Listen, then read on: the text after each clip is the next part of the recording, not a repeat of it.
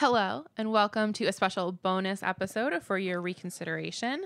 I'm Devin, And I'm Kyle.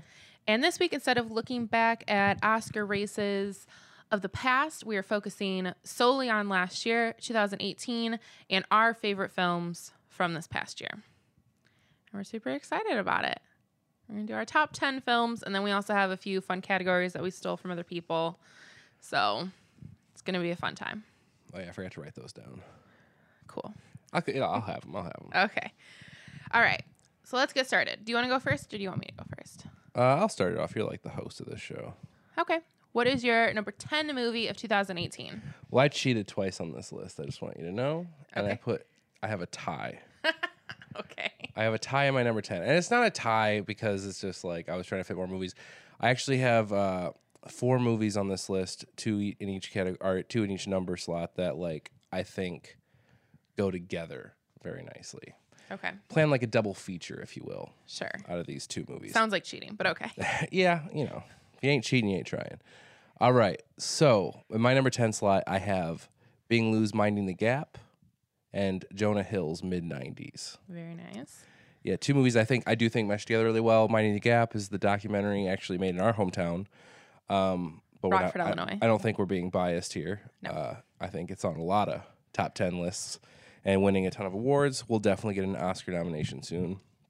Um, but yeah, Minding the Gap deals with these three friends, I guess, if you will.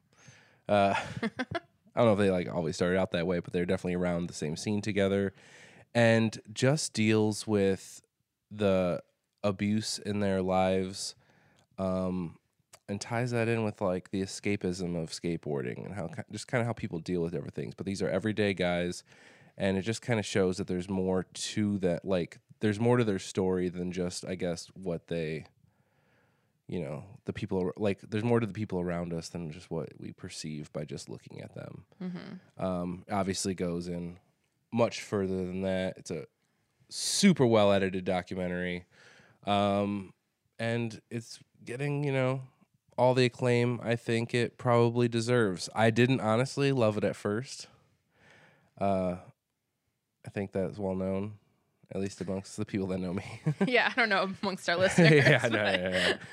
Uh, but it has since grown on me. I showed it to my classes, um, and a lot of great conversations have started from it. And it's just kind of stuck with me all year. And then I pair it with mid '90s because I mean that movie is very much about young skateboarders. And although like skateboarding may be a bit of the tie-in here, obvious for obvious reasons, I think it just deals again with youth and kind of how they bond over anything. And then use that as like you know a way of dealing with the problems at hand while growing up and you know feel like obvious to, to most people who don't skateboard skateboarding just seems like an annoying thing because you're like out in a public space and you got these kids you know saying fuck every other word and you know being loud and obnoxious with their skateboards but you know it's better than doing that than a lot of other things Yeah. Wow. I feel like I'm not getting off to a strong start as describing my feelings, but uh, I do think those two really tie in well together. I think that would honestly make a great double feature. Um, so yeah, number ten, Minding the Gap and mid '90s. Very cool. I agree with both of those, although neither of them made my list. But Wow. Okay. I liked both of them more than I thought I would. Good. Uh, my number 10 slot is only one film because I follow the rules. I have Widows, directed by Steve McQueen. Mm. Now, I this was probably one of the movies I was most anticipating all year um because it got like a lot of really great buzz and I am a sucker for a heist movie. It's like probably my favorite genre. oh, so Ocean's Eight is on here too. well, I will be discussing Ocean's 8. yes. um, and uh and it was a you know an all female cast and all that stuff. And I mean, I think a lot like as I was putting my list together, it was a lot of um expectations really played a large part in what made my list and what didn't make my list whether i had like high expectations or low expectations i more surprised and with widows i did have really high expectations when i went to see it but in this case like it did live up to those expectations because it's a heist movie it's a genre movie but it's directed by someone who really is like isn't treating it like a genre movie is treating it like a piece of art. And so it's just like beautifully directed. The performances, Viola Davis, you know, is like getting a lot of acclaim because Viola Davis is magnificent. But I think like Elizabeth Debicki, who I've been a fan of for a really long time, she delivers like a really, really great performance that I wish was getting a little bit more attention to. And in general, I wish Widows was getting more attention. Like I feel like it had all this buzz when it was coming out. And then since then, I just feel like that buzz is like completely died away. Like in the award season discussions, it's hardly ever coming up when I think that this is like a truly, truly great movie. But I think like just because it does still have like that genre Yeah. tint over it, people are kind of ignoring it. But oh, and also the performance by Brian Tyree Henry, who like Dude, this is his year. he had, had he's had a really great year. yeah, Yes, he has. What this? yeah. Uh, obviously Atlanta. And if Beale Street could If talk, Beale Street could talk. he like he's only one scene of if He's Beale Street a- could talk, but like he's got a role in- steals that movie. He's got a great role in Into the Spider Verse. Oh, yeah. Like he's dude, he's he is working. Yeah, he's He doing great. Um, but yeah, and Widows, I just think that I forget where I was going before I got distracted by Brian Tyree Henry, but it's a really great movie. Um, directed beautifully. It has one of my favorite shots of the entire year, which is like it's the shot that like everybody talks about from Widows, where they're um Colin Oh yeah. Farrell's character. I almost said Colin Farrell. Sorry, Colin Farrell's character is like uh doing a speech or whatever in this like rundown portion of Chicago, like to his constituents, whatever, like running for reelection, and then they get in the car. And it's all shot from outside the car, and you just hear them talking inside as it drives a couple blocks, and then when it pans over again, you're in like his ritzy yeah. neighborhood. It's like right down the street, but it's just two separate worlds. Yeah. sure. which is beautiful. And again, like we're kind of we have lived in Chicago, we live near Chicago, so just like seeing that depiction of Chicago was interesting as well. I mean, be great if people if we weren't known for being like a very corrupt city. That'd be cool. But until that day. Um so yeah, Widows lived up to my expectations, which were already high. I'm my number 10 movie of the year. Interesting. It did not make my list, nor even an honorable mention. I, I thought it was good. I thought it was good. I just it did not stick with me at the end of the day. Much like you were saying, probably is going on with these critics or nominations. Like it just Yeah. it was a fun watch, but at the end of the day, it's just like I don't know. Yeah. I don't think we'll be talking about widows in ten years. I hope that we do though, because I hope that it like opens up doors of being like you can make genre movies and still like put more care into them. I guess I don't know. Oh sure, yeah, yeah. Like you can make it like an artistic Yeah. genre movie. you can no. get like really really good actors, and you can. Yeah, I have actually I have an example of kind of that coming up later, um, for sure. All right, number nines. Did you say plural again? No, no, no. I meant like on to our number Oh, okay. I thought you No, no, no, no, no, no. My number nine is A Star Is Born. Ooh. Yep, uh, directed by Bradley Cooper, starring him and Lady Gaga. I think this was I think this was a popular hit in the year, right? Yeah. was it not? Okay, it did well. I think so. Okay, good. it did very well.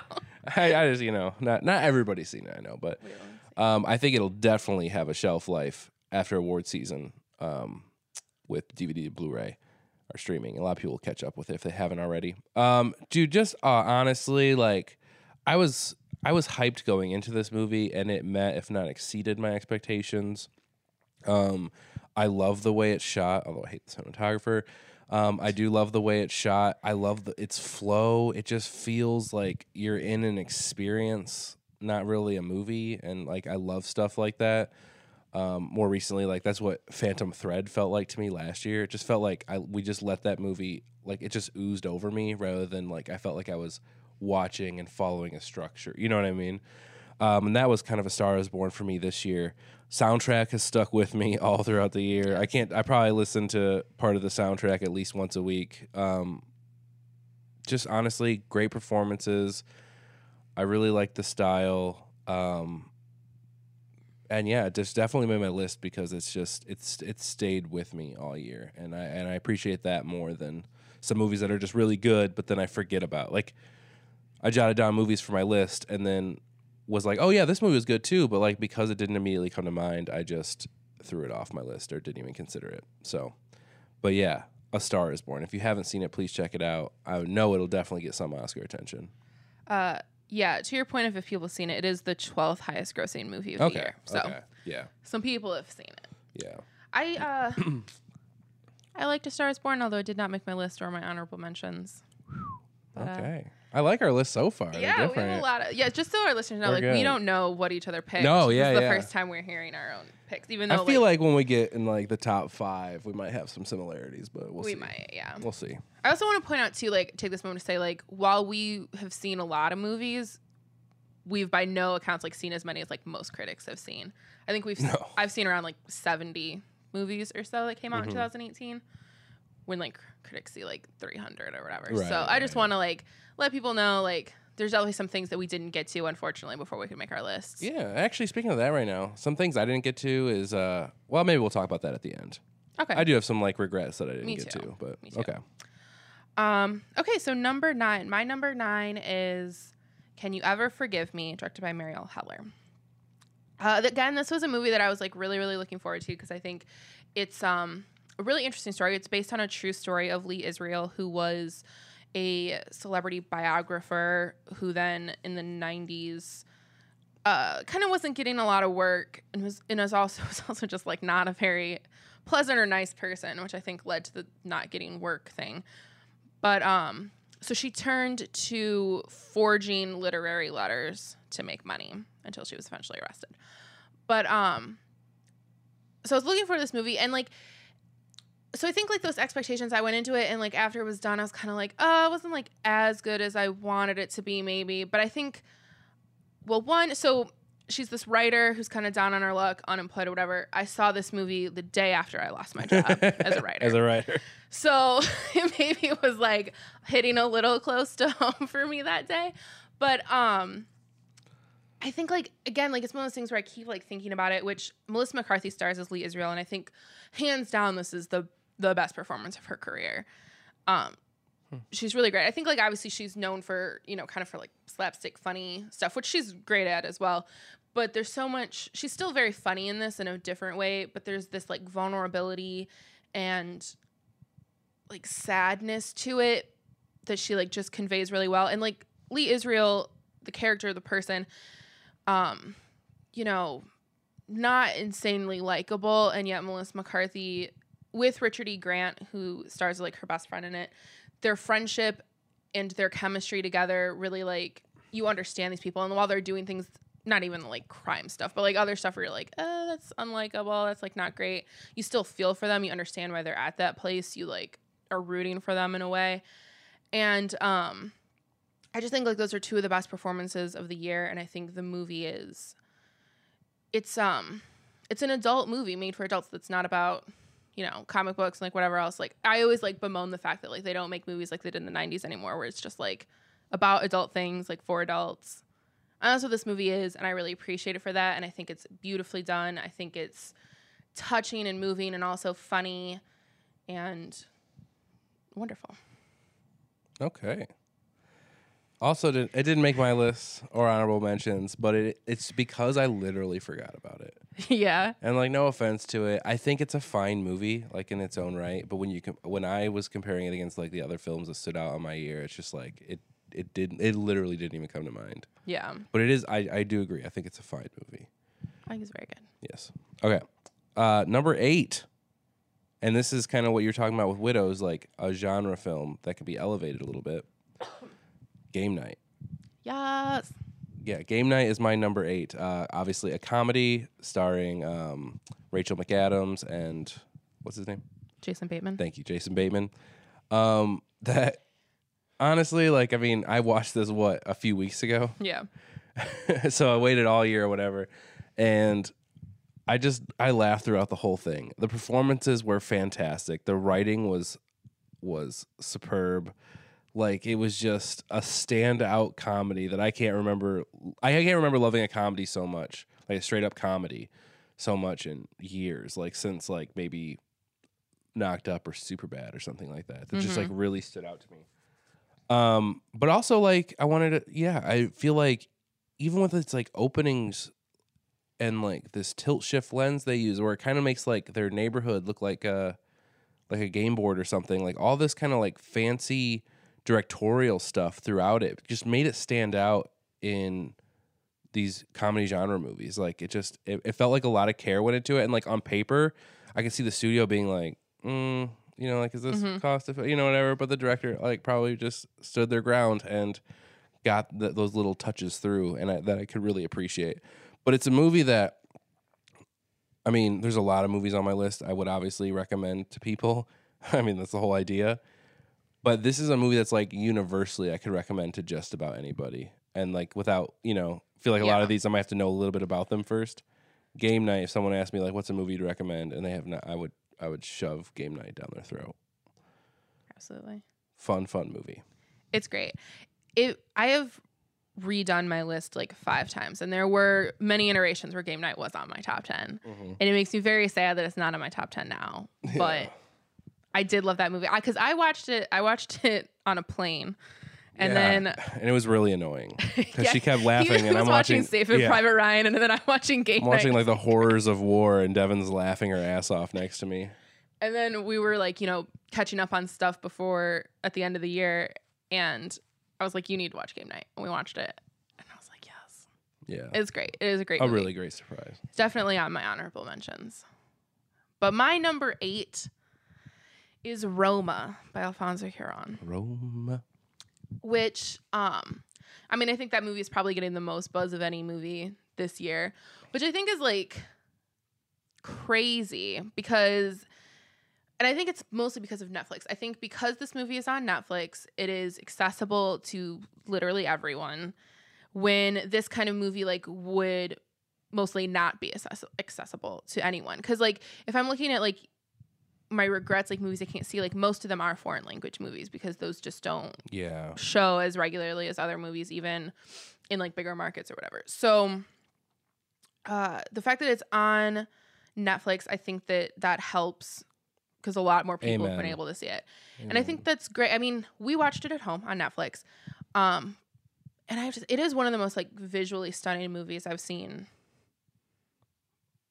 maybe ever. Like it is a beautiful movie and I and I loved it watching it at home, but I can't even imagine. Like I'm sure, you know, I wish we could have made it into music box to see it in 70 millimeter while they were playing it because I have to imagine that that's even like more breathtaking and more, um,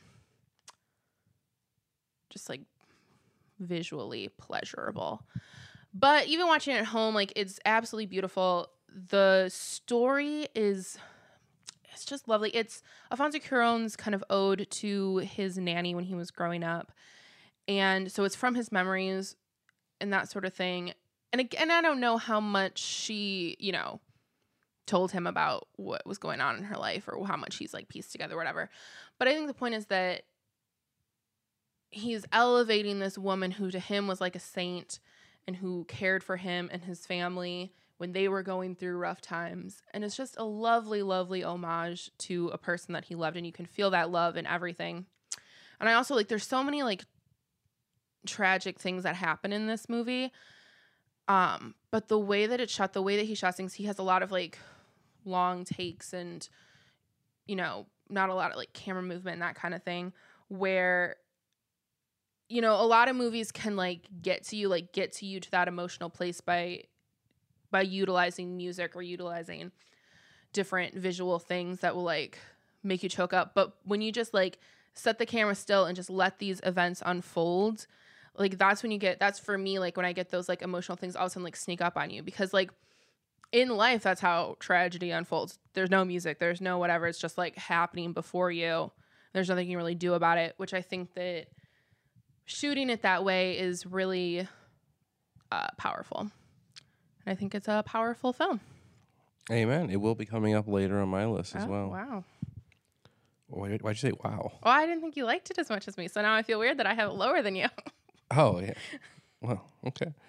That's fair. Uh, my number seven is Support the Girls by Andrew Bujalski. Um, I had seen this movie. Dave, Dave and I are talking. A good friend of mine. We had we watched it at a film festival in Wisconsin, and both of us kind of walked out of there being like, ah, you know, like it was good, but like this and this technical issue. You know what I mean? And I really feel like we saw an earlier cut.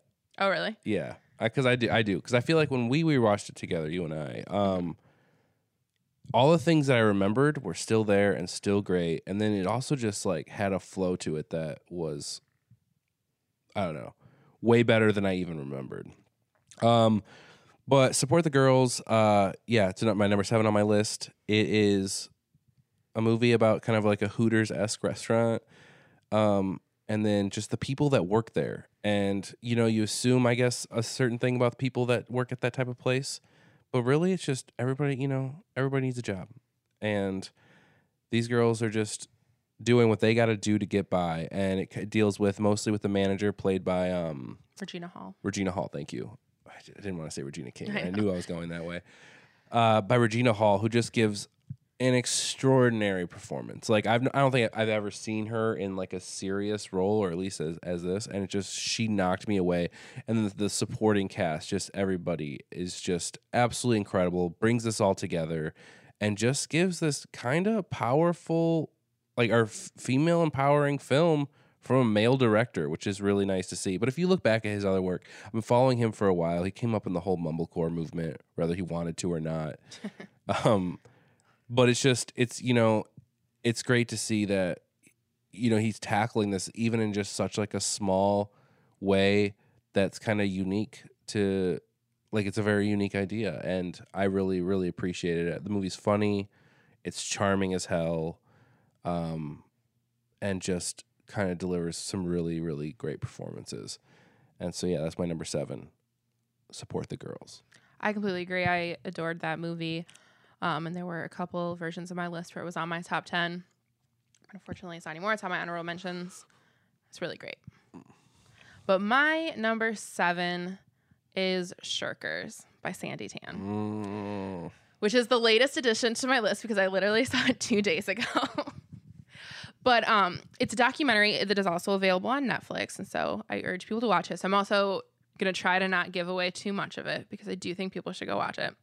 But it's a documentary um, about in 1992 in Singapore, these three girls set out to make this road movie, and uh, and then it was it was taken from them, and it's just kind of them. It's almost in a way like the main character, Sandi Tan, the woman who made the movie and who had written and starred in the movie in 1992, also called Shirkers. Um, she's making this movie and it's it's very a very personal story that they're telling and they obviously like I feel like in a way like this happened in 1992 and this is, you know, 2000 whatever that they're making this documentary about it. But I feel like this is the first time they're really like processing what happened to them and what that means and like trying to figure out I feel like they, it happened and then they didn't know how to deal with it and so they just like buried it and now this is them finally like working through what happened. Like their dreams were literally stolen from them and like how that affected them and how that shaped the rest of their lives when their lives could have gone like a very different way had that not happened.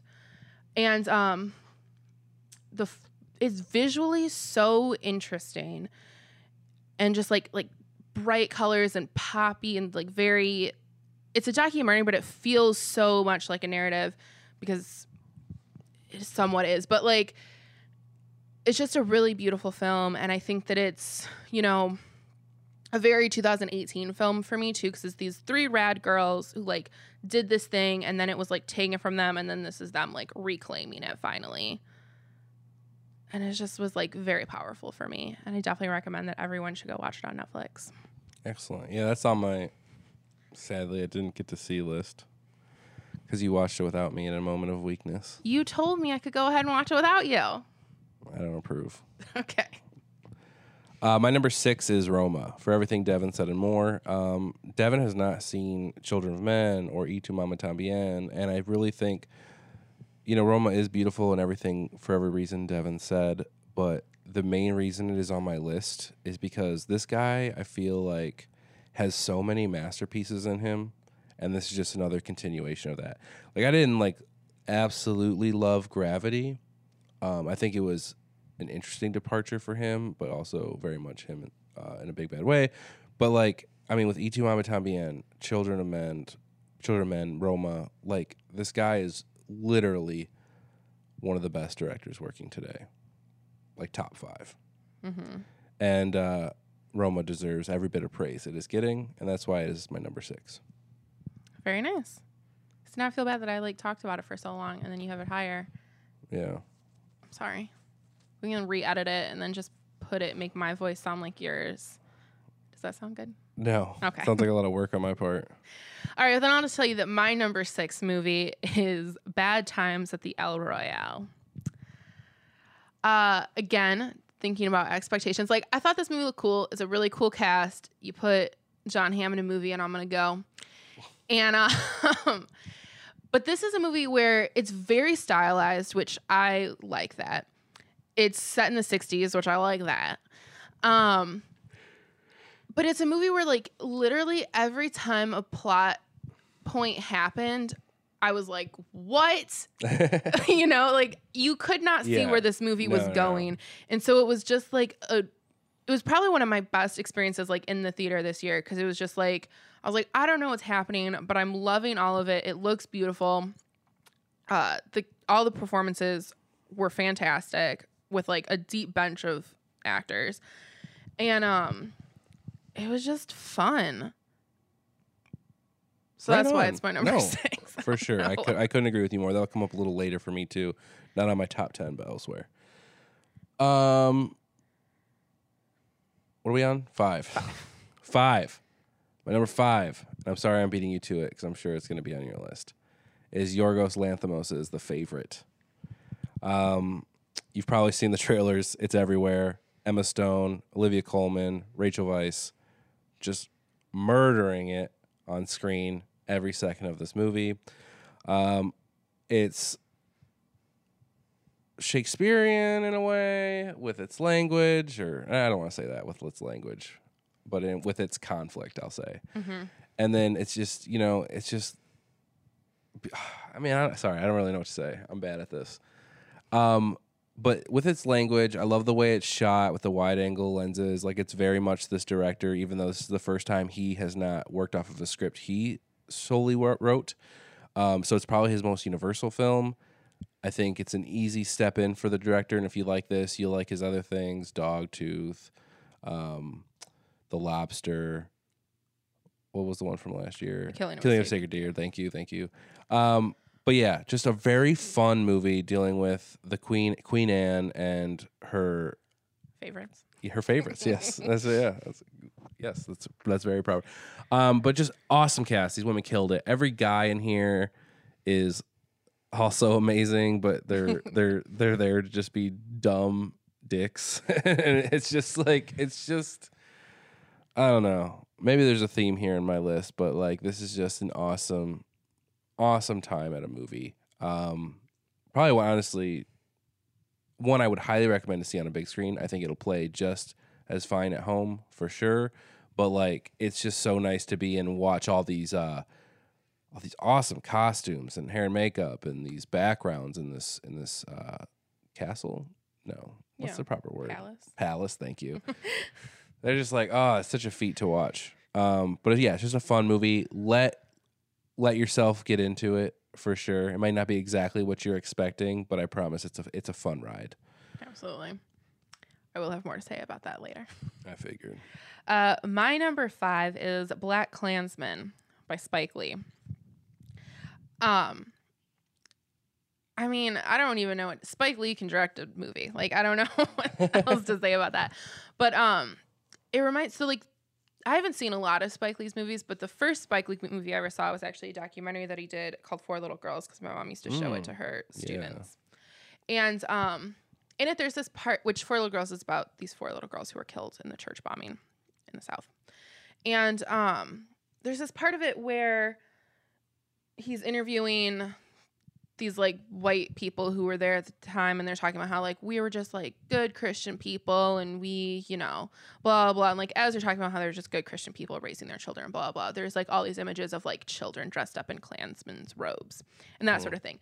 And I think that Spike Lee obviously is like very talented at like pointing out the ridiculousness of racism. And like this movie to me kind of felt like the elongated version of that moment in that documentary That's interesting. I like that. where it's like look at like how fucking stupid these people are and so it's like a funny movie but it's also like the way he ties it into what's happening now, not just with the ending, but like just like throughout.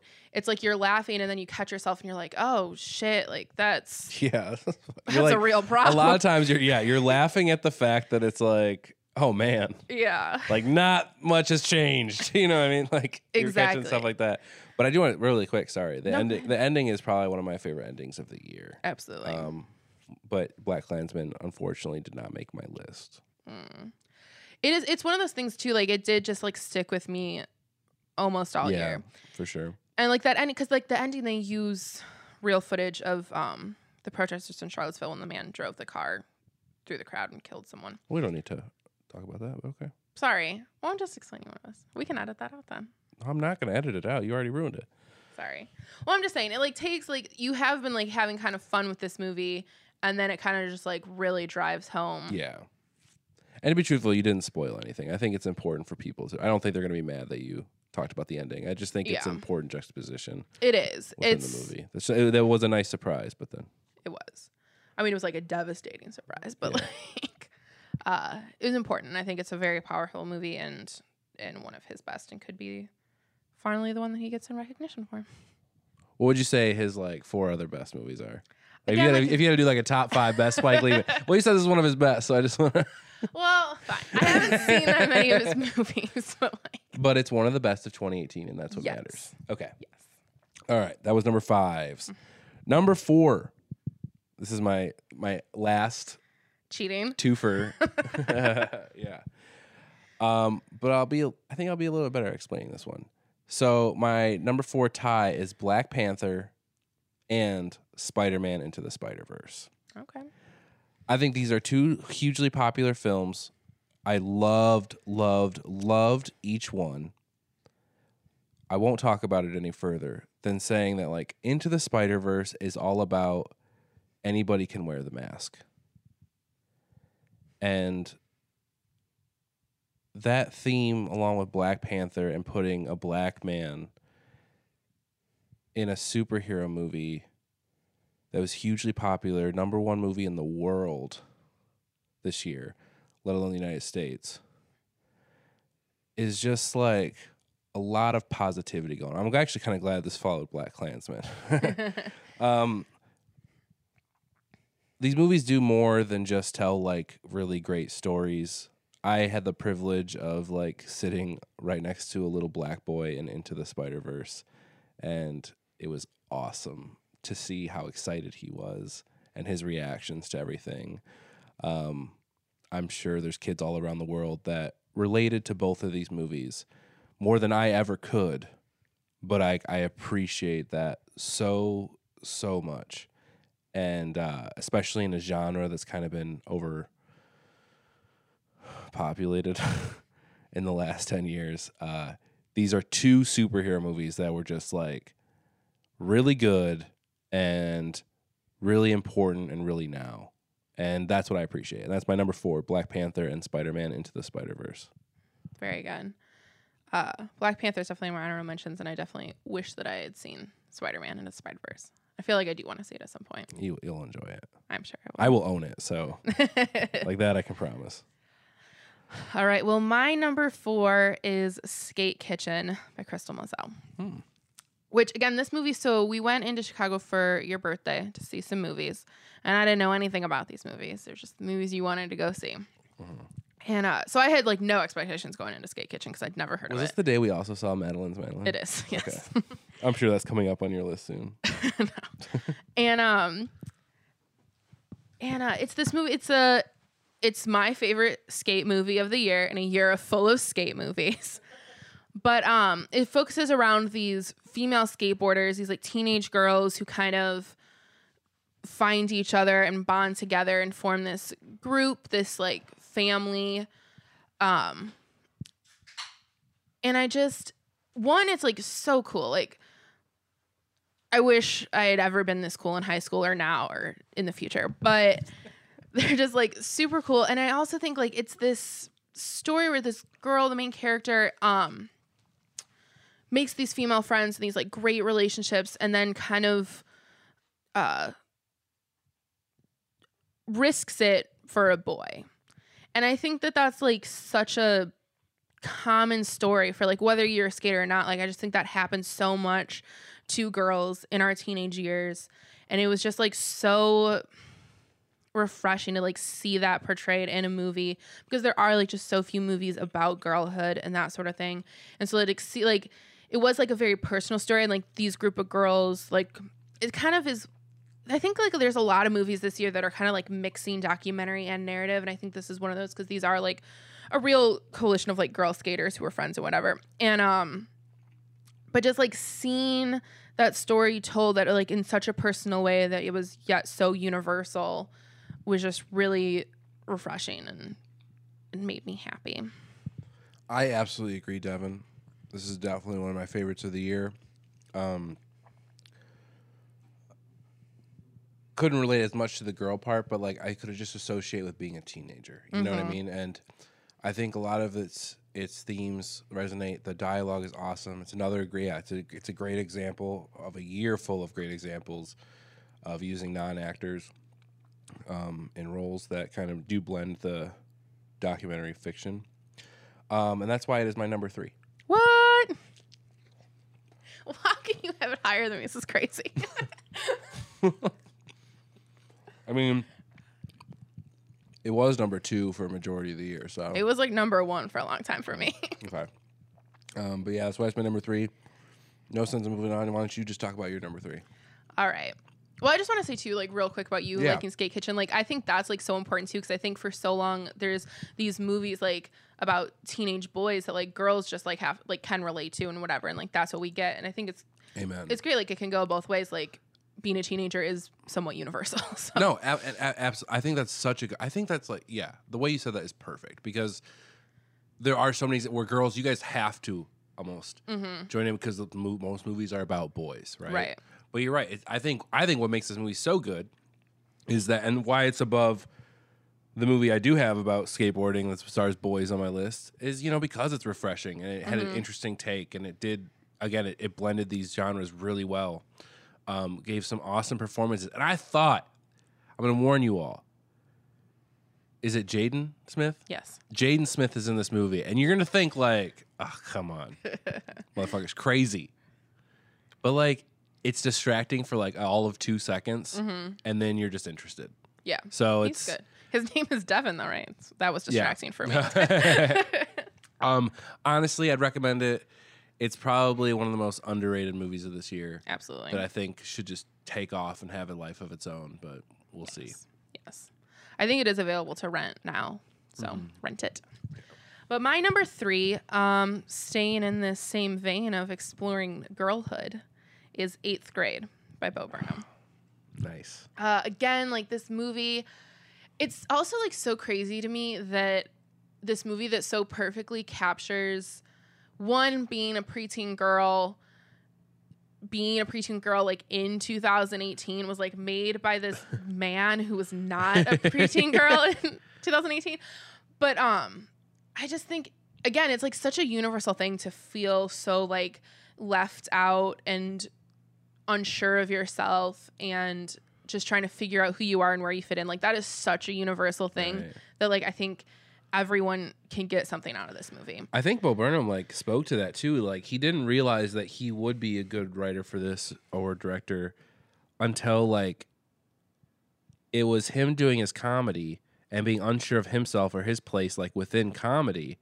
Um, and like what kind of where to go to next. But then, like after his shows, even if he thought he bombed or whatever, these girls would come up to him. These teenage girls would be like, "Oh my god, I know exactly what you're talking about." He realized like him putting himself out there, especially in the way he did with starting on YouTube, him putting himself out there, be it on stage or whatever, is just like all these teenagers feel like they're doing on a daily basis because of social media.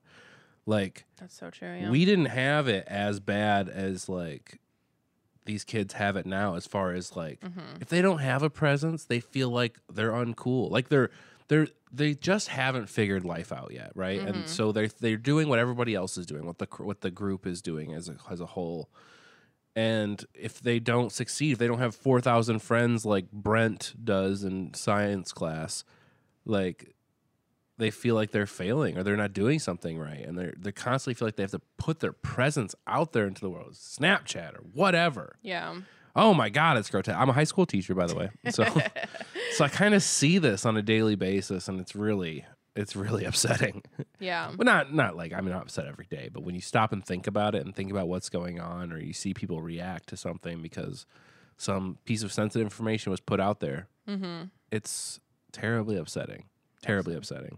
Sorry, but yeah, eighth grade. You back to eighth grade. Eighth grade. And I just want to say, two, like, everything you said, yes. And um, I think it also has one of the most anxiety inducing scenes of the year. Oh. Like, more, it like made me more uncomfortable than anything in any horror movie I've ever seen.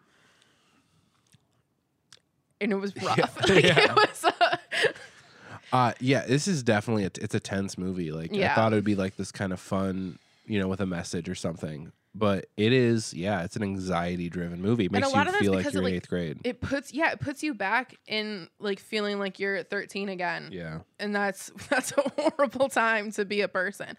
So eighth grade was on my list all year until recently. So it Oh, it, it it, be on your list. just missed my. I know it just missed my list. I just felt some other things kind of took it. Um, I think well, and like there's the thing too. Bo Burnham said because like you know he was saying when it first came out into theaters, and he's like, I know people will be like tempted to like not care about this in theaters and just like watch it on their phone because it's not like some big action spectacle. But he was like, by putting her up on this big screen, it is taking her life and saying like this is just as big and important as everything else. And I think like that is like what I like this movie too is like so much respect towards like yeah she's only 13 or whatever and she's on but like her problems are still big to her and to us when we were that age and like Amen. they reserved deserve to be respected. So Amen. Um, I can't wait to see what he does. Like, yeah, he has one of the most interesting stand-up careers I've ever seen. Like, I love watching his stuff. It's always far more poignant than you think it would be.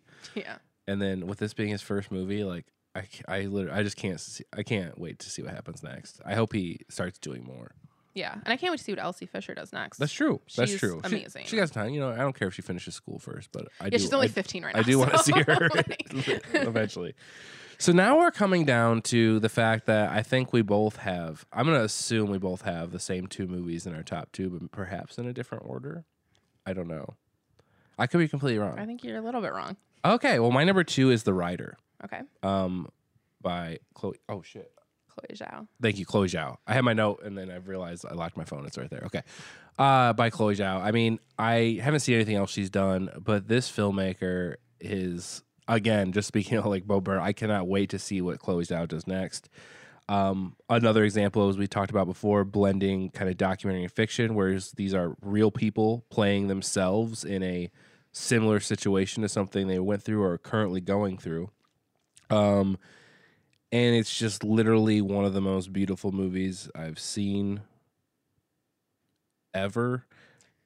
Uh, Roma is also a very captivating movie. I think we talked about as far as its cinematography, but like Roma, I appreciate I appreciate what Cuarón does because like he plans everything to a T.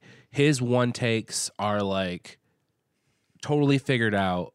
They're perfect. They're great. You know, I Mhm. love it. Whereas like Chloe Zhao's camera feels like we are truly capturing the moment rather than it's like completely planned out.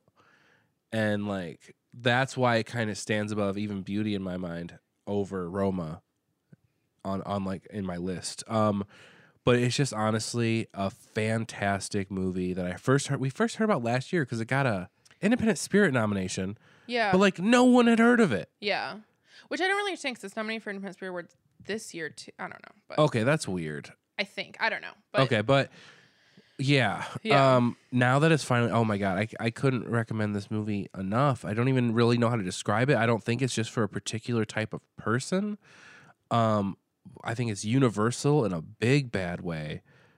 But I don't feel like it's going to get all the eyes it, it, it properly deserves. But it's such a wonderful story. Again, it's shot so well.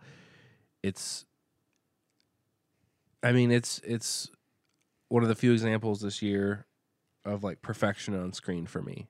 It's actually a one of two examples of perfection on screen.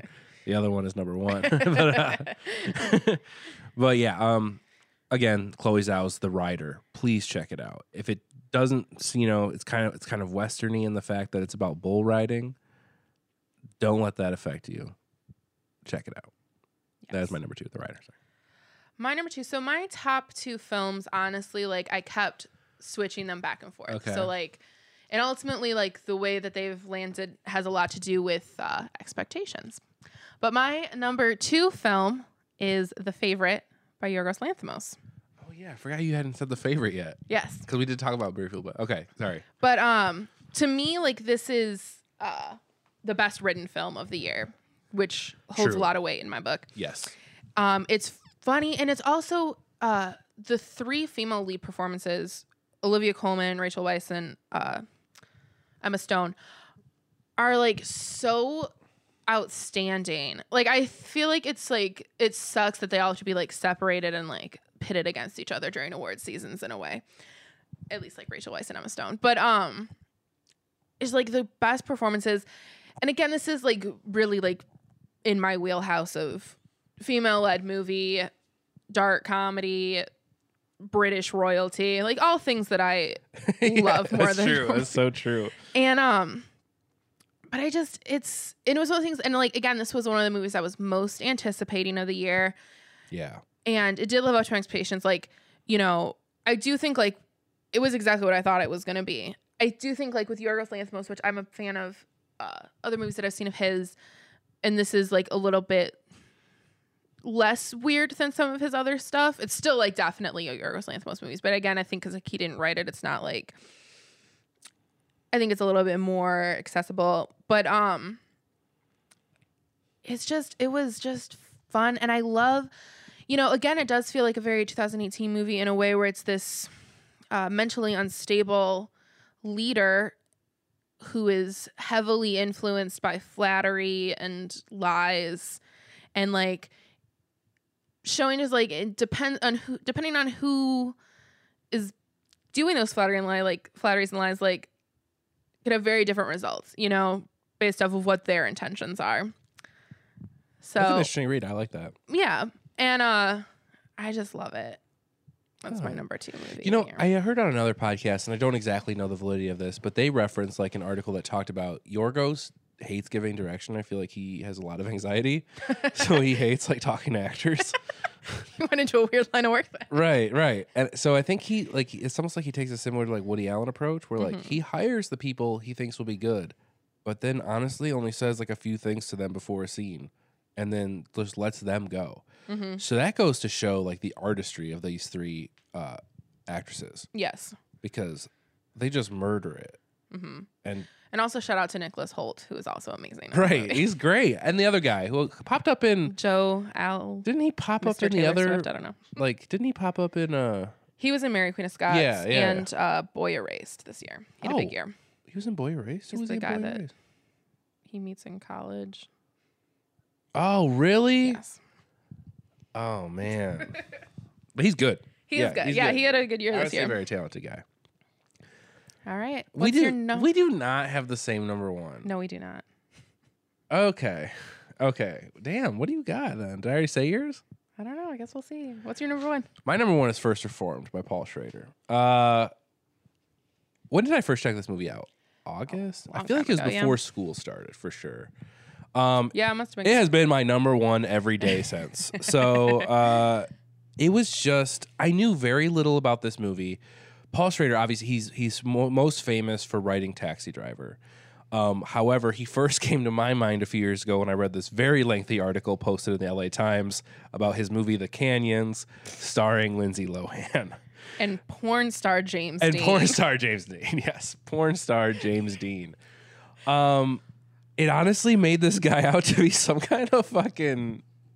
I don't know. He was taking risks. Okay, let's say it like that.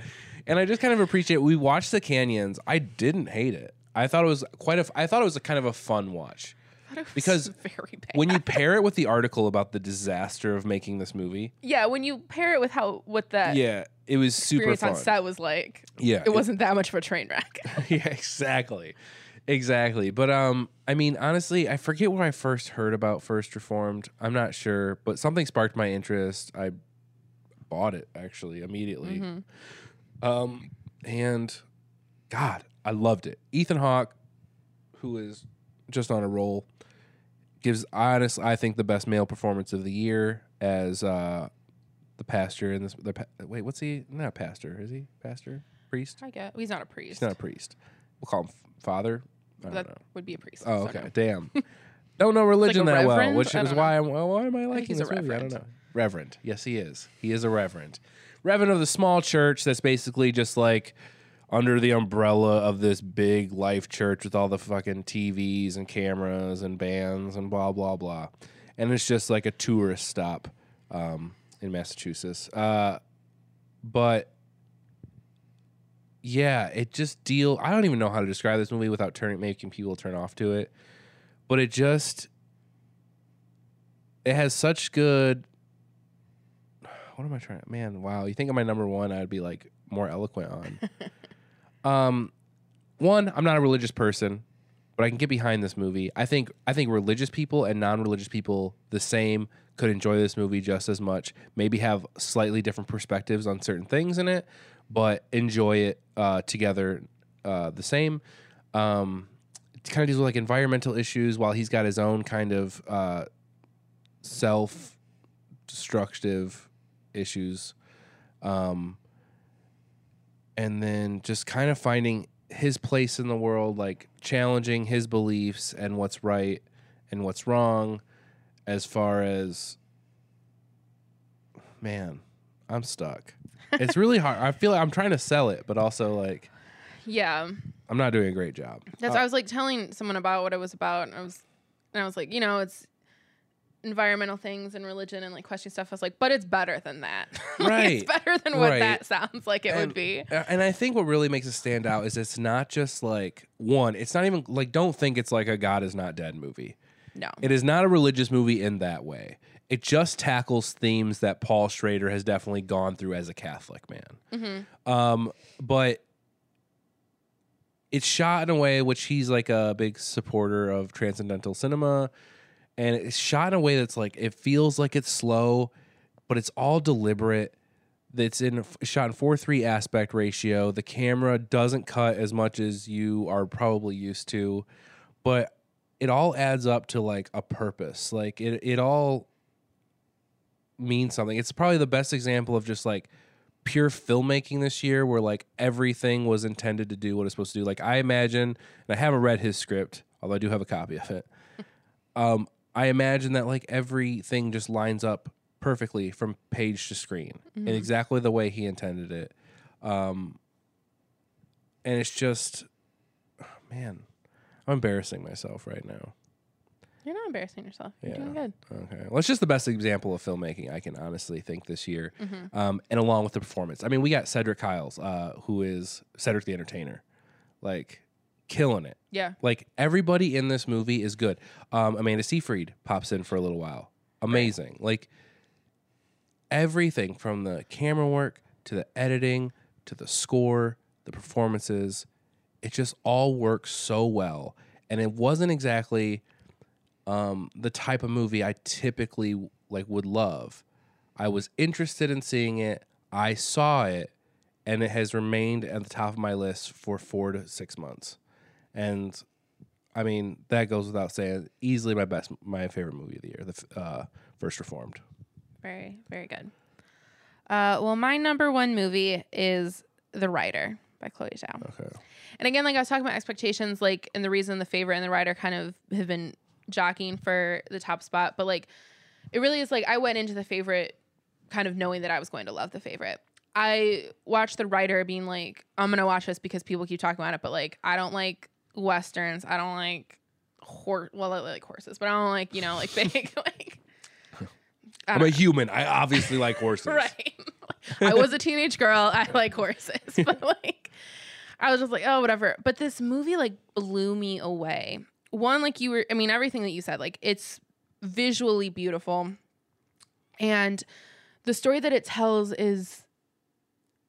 It, it's one of those things where like it, it's again doing that same thing where it's kind of melding narrative and documentary because these are non-actors who are basically playing versions of themselves and the plot is like things that actually have happened to them like well the main character was a rodeo rider and then he was injured and he's kind of um dealing with when his whole when your whole identity is wrapped up in something and then you can't do that thing anymore like where does that leave you?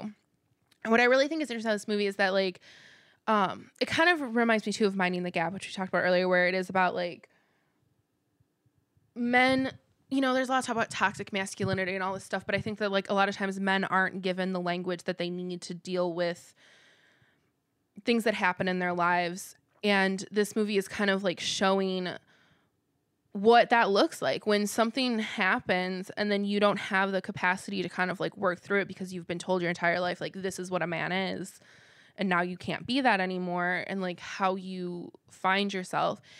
And um and that just seems like really important especially like in today's society. And i do think it's interesting too that then that story was told by a female filmmaker. It was kind of like women are granted the time and the resources to like be able to better explore their feelings. And so it kind of almost felt like a gift of like i will help you like explain like work through what you have to work through or whatever. Mm-hmm. and it's just it's absolutely beautiful. It has like amazing performances especially considering these people are not actors. Like Right. I want to know what a day on that set looked like. right You know what I mean? mm-hmm But yeah. but uh but yeah again this is a movie like and i think and maybe a lot of it has to do with the fact that like again i didn't know much about it going into it i didn't know i didn't have high expectations but it literally just blew me away and it's one of those things that i like can't stop thinking about and it's absolutely beautiful and uh everyone should watch it i believe it's on amazon right now so Awesome. I absolutely agree.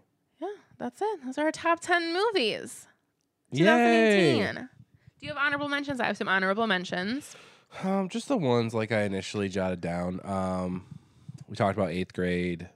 Uh, Leave No Trace was a pretty like really well made movie, and then I also had Black Klansman. cool But I mean, I could easily throw some other ones you mentioned on there as well. Yeah.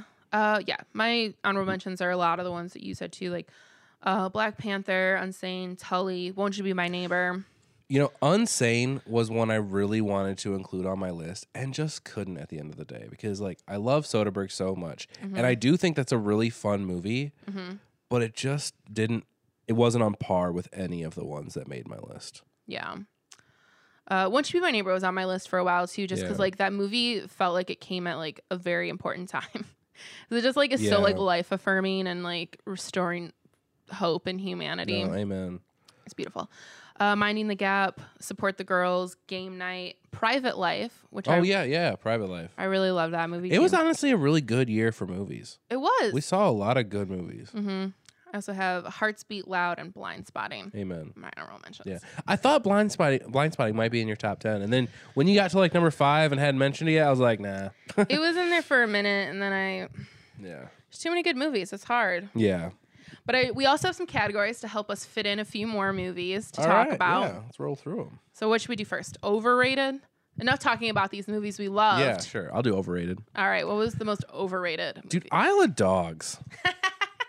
like, I don't think Wes Anderson is an overrated filmmaker. I think a lot of people would take that stance, yeah. uh, but he's a lot of people's favorite filmmakers, and he just has a certain style, and it is honestly all his own. Like he mm-hmm. stole from a lot of people, but he created a thing. well, no, but I mean, he just created a thing in modern film, like where it's just he has a particular style. People don't make Wes Anderson movies. Do you know what I mean? Like Right. besides Wes Anderson. But Isle of Dogs like got a lot of praise and is like just okay to me. Like I I get that it's like what went into it is is mind boggling and amazing and blah blah blah. And the mm-hmm. cast is solid, obviously. But the movie was just like that was fun. Like I didn't care. And then I feel it's made like a lot of lists and I don't know. I would say that's my most overrated movie. It's it's at least Yeah. what came to mind. There's like Yeah. other things you could easily fit in there, but that's mine. I agree with that to a certain extent. Like I liked it. It certainly isn't anywhere near like my favorite Wes Anderson movie. Yeah. But um and I do I mean like yeah, like cool. I respect the amount of work that goes into making a movie like that. Mhm. Uh but no, I agree with you on that. But my most overrated movie of the year was Annihilation by Alex Garland. And like again, like overrated. Like I just feel like a lot of critics are like putting it on their list and like talking about how like I don't think it did that well Yeah. box office wise, but and maybe like I have this feeling sometimes, and maybe it's just me trying to like comfort myself for being dumb. but like when there's a movie like this where everyone's like, "Oh, I love it," and blah blah blah, it just makes me. Feel, I'm like, is this like an Emperor's New Clothes situation where you don't want to admit as a critic that you didn't understand this movie, and so you're just gonna pretend that you did? Well, I'm like, or am I just the only one who didn't no, get it? I honestly feel like I honestly feel like this movie would connect with like a certain person going through like a certain thing. I guess. I just But I'm not Like, that person. Like Yeah. Halloween is like another movie this year where I felt like yeah, people like it wasn't Movie. for me, but like people, yeah, loved it with like I a capital like L. But like I thought it like I wouldn't say it, it wasn't the worst movie of the year in my opinion. Mhm. I may not have liked it very much at all, but like it just did not connect with me. Like I assume it did with some audience, and I don't think those audiences are dumb. Right. I just think like there's certain elements in like horror or whatever that they love and they Yeah. think they think this movie did that really well because horror is a genre that's like really hard. There is like classic horror movies that are considered like the best, like Psycho or The Exorcist or Mhm. blah blah blah. But the fact is like we don't make many horror movies like that anymore. It has it has done its own thing. It's gone in a bunch of different subgenres, and people it's like it people have their certain sects of horror that they like, Mm-hmm. and I think this was perfect for a big group of people. Mm-hmm. But for me, it was just like. Uh, I agree. With Annihilation, though, like I just felt like I it was one of those movies where I was like really looking forward to it because I really loved Ex Machina.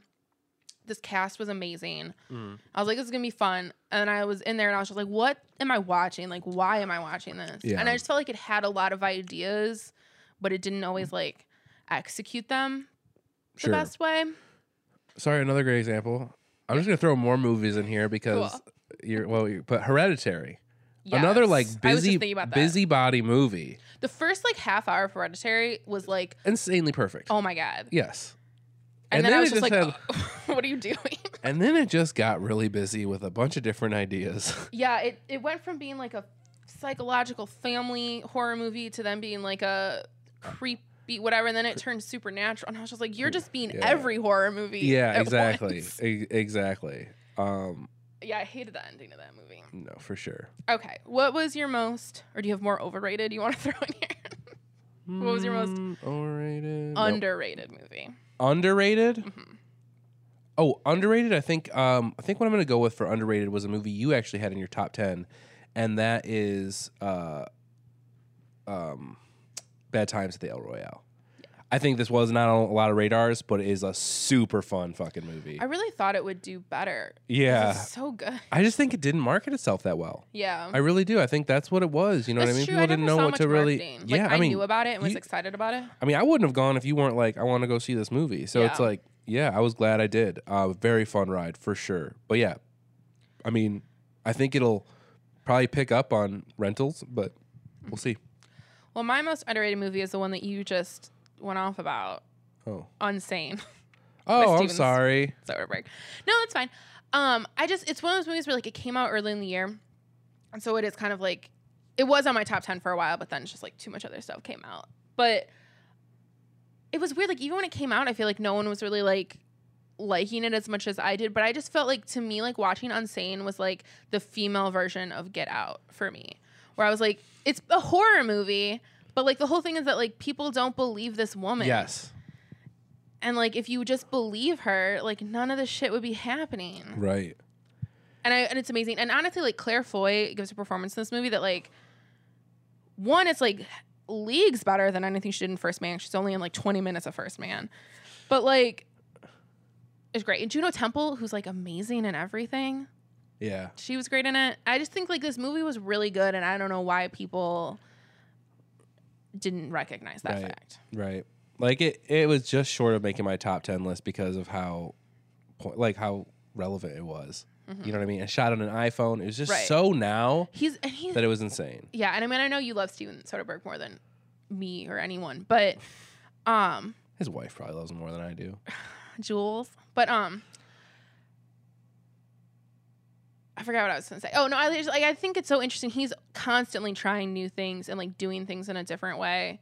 And it's like refreshing to have like a filmmaker who's like continually like challenging himself. Amen. We got another iPhone movie coming out this year. Yeah. I think he's got two coming out this year. Remember he retired? that's how he rolls. Exactly. exactly. But you're but you're right. If you're interested in like alternative ways of filmmaking or releasing, man, Mhm. look into Soderbergh because what he does is absolutely refreshing and incredible. Absolutely. All right, what's next? Oh, let's do uh biggest disappointment. Biggest disappointment. Um, what do I got here for biggest disappointment? Wait, what are, what are our other categories? Oh, I think. Well, did you want to do the best movie we saw for the first time? Yeah, That one, and then what movie we Ooh, think will be the okay. most remembered in ten years? I'm gonna do this. Okay, then I'm gonna do this for biggest disappointment. It could also fall under overrated in some for some people. Uh, the first man you just mentioned it. Yeah. First man was like not very good, Yeah. and a lot of people really liked it. And like they need to jump off the fucking Damien Chazelle train because that train is going nowhere. That train is going out to an unexplored west. Okay, like I don't, I don't really know where that one's headed, dude. Uh, yeah, you know people can make bad movies, and I feel like he did with this one. Very well said. Yeah, I agree. I didn't like that's all I First gotta Man. say about that. I was like, Score is fantastic. I will say that. sure. It if you is, like though. a theremin, it's great. I mean, it's the only thing that's. I mean, yeah, but I mean, it's the No, only it- thing it that is like good. throughout that movie, I was like, I'm at least liking this. you know what I mean? Like, Yeah. all right, but anyway. Well, my biggest disappointment this year was Ocean's Eight. Oh yeah, yeah, yeah. Because this movie, you want to talk about expectations. This movie was like literally made for me. Like I said, I love heist movies. Uh-huh. Not only that, the remake of Ocean's 11 is one of my top 5 favorite movies of all time. I love every single actress that was in this movie. And then it took place at the Met Gala, Yeah. which is like my Super Bowl. like this movie was literally made for me and it was bad. It was not good. It's not even like I had too high of expectations and it didn't live up to them. Like it was actively bad. It didn't if you're to one thing okay, so the remake of Ocean's 11 is literally the best heist movie ever. like just done. No Okay. conversation. But like so any heist movie is going to be compared to that movie. But then when you say that you're part of the same franchise and you put the word ocean in it and a number, like you're definitely going to be compared to that. And it's like they never fucking watched it. It's like they didn't understand what made that movie good. And it's not just having like a bunch of famous Men? people. No. well, one Steven Soderbergh. yeah, there you go. but also like the the the heist itself is the per is the best movie heist the way that they do it because what you what a good heist movie has to do is con the audience you have to not know what's happening and then you're like oh my god it was all there in front of me but i didn't see it which is what oceans 11 does Right. what Ocean's 8 did was, oh, this is what we're doing. Oh, and then we did this whole other thing that was super hard and makes no sense that we brought a man in to do. And that's what the actual heist was. and I'm like, what, what is that? I don't know. That I, makes no goddamn sense. I do want to say just because it's on my mind, you're saying that Ocean's Eleven has the best heist. yes, And that's why like I love Ocean's Twelve so much because like that's true. because because like, just like what you're saying, comparing, Yeah. it's like how do we do that again? Fuck. Yeah. So let's just go a complete like another way. Not show any of the heists. right. And the heist is actually like the simplest yeah, thing. exactly. Oh, And it's then it's so just good. covering up and is then the there's actual, a faux like- heist. Yeah, that just covers it up. It's so good. Ocean's 12 is underrated. Yeah, Ocean Twelve is underrated. In fact, most people hate it, and they're all fucking stupid. Yes. I'm just kidding. I'm just kidding. You're not stupid, but you are. But you are. But rewatch it. But rewatch- yeah, maybe Don't like- ever watch Ocean's 8. Just watch Ocean's 11 and Ocean's 12, not Ocean's 13. And Yeah, really, it's just the, the, it's the the duo right Those there. two. Yes. Yes. All Okay. right. So Kyle, Yeah. what was the best movie that you saw for the first time in First time. 2018? Not So- necessarily. So I didn't out know how to do this because I didn't keep a very good log of old movies. Right. So I didn't know how I was going to approach this, and I know I could have gone back to the other episodes or whatever. Instead, it just kind of hit me out of nowhere that I made a four and a half hour trip to Grand Rapids, Michigan this summer hmm to see one of my favorite working filmmakers uh, show his first movie. Um, like not as in like he just made his first movie, but his movie from 2012. Okay. And so that movie is Joel Potrykus's Ape. Um, and that's what I'm going to choose because it was one of the coolest experiences. I went by myself for four and a half hours to Grand Rapids, Michigan, bought a ticket. Didn't know because I didn't know how the how popular this event was going to be. Then I just walked around Grand Rapids, Michigan all day, and then went and checked out this awesome movie that he did a Q&A for breaking down the movie afterwards and it was just an honestly insanely great experience. And that's why I think Ape and Ape is also like I really enjoyed the movie. So I'm not just trying to like bring the experience in. I did really enjoy the movie, but like that is just like what immediately popped in my head, and that's I think the experience I need to talk about. If you get a chance, please check out Joe Potrykus' Ape. I actually don't remember remind I don't recommend you check it out first. I think you should check out Buzzard, and then Ape, and then get kind of weird and do the Alchemist Cookbook. But he's got a movie coming out. It's supposed to come out this year. It looks like it's being pushed to next year called Relaxer. That is getting insane reviews. It's all shot in one location about a guy trying to beat a Pac-Man score at the turn of the century, and like it's Y2K Mm-hmm. and I don't think things go as accurately as they did Oh. on Y2K in that movie. Just just from some vibes I'm getting. That's interesting. Yeah, I think it's an alternative kind of take on on the event. Sure. Uh, but yeah, Interesting. Uh, I can't recommend his stuff more. I guess this kind of gave me the platform to talk about it. Again, it's Joel Potrykus, um, Buzzard. I would recommend above all else. But he is considered, um, I mean, he's considered a great voice in American cinema. Like in Europe, they like love his stuff, and I think he honestly, because he doesn't, he, he, he basically. Oh yeah, this is what I was going to bring up yesterday. He, uh, he basically makes movies for the older millennials, like the elder millennials. Okay. Okay, Which we are. which we are. Like that's his like that's his version of what um, like he represents as American or what other uh, countries see as kind of like his representation of America. And it's just really kind of awesome to get this like niche look at like when America is like we don't know what we're kind of saw, like looked at as right now, like not well Mhm. in a lot of major first world Right. But he kind of highlights this niche group that the president doesn't affect, right? Like it's just these people are taking on their own lives. They're very selfish individuals. I would just highly recommend giving his stuff a watch. It's satirical yet fun and very real. So, Very cool. Yeah. Uh, well, well, that was Ape again. Sorry, Ape, Ape was the name of the Joel movie. Ape. Ape. Uh, my best movie that I saw for the first time. First of all, like you know, we said we saw like seventy something 2018 movies, and then we also watched all the movies for the podcast. Um, and then we also went on this uh, Filmstruck binge because Filmstruck was leaving. Yeah, there was a lot. So we watched a lot of a lot of movies for the first time this year. But my favorite for sure is Cleo from Five to Seven by Agnes Varda, which Very cool. is not only one of my favorite movies I saw for the first time this year, but probably one of my favorite movies ever. And it like was very inspiring to me. And that's, you know, that's really important. When I see a movie that then is like, oh, I need to like, like it sparks an idea for me to write something like that's, that's super cool. Uh, so yeah, Cleo from Five to Seven by Agnes Varda. Uh, runner up in the Mood for Love by Wong Kar Wai, which I also Right. like love. I was just thinking about that movie. Like, well, someone on a podcast I was listening to compared if Beale Street could talk like Barry Jenkins is the new Wong Yeah. Kar Wai. I heard that too. I don't see that, but it really made me just like kind of think about Wong, Wong Kar Wai for a Yeah. minute and just like, damn, I wish there was a new Wong Kar Wai.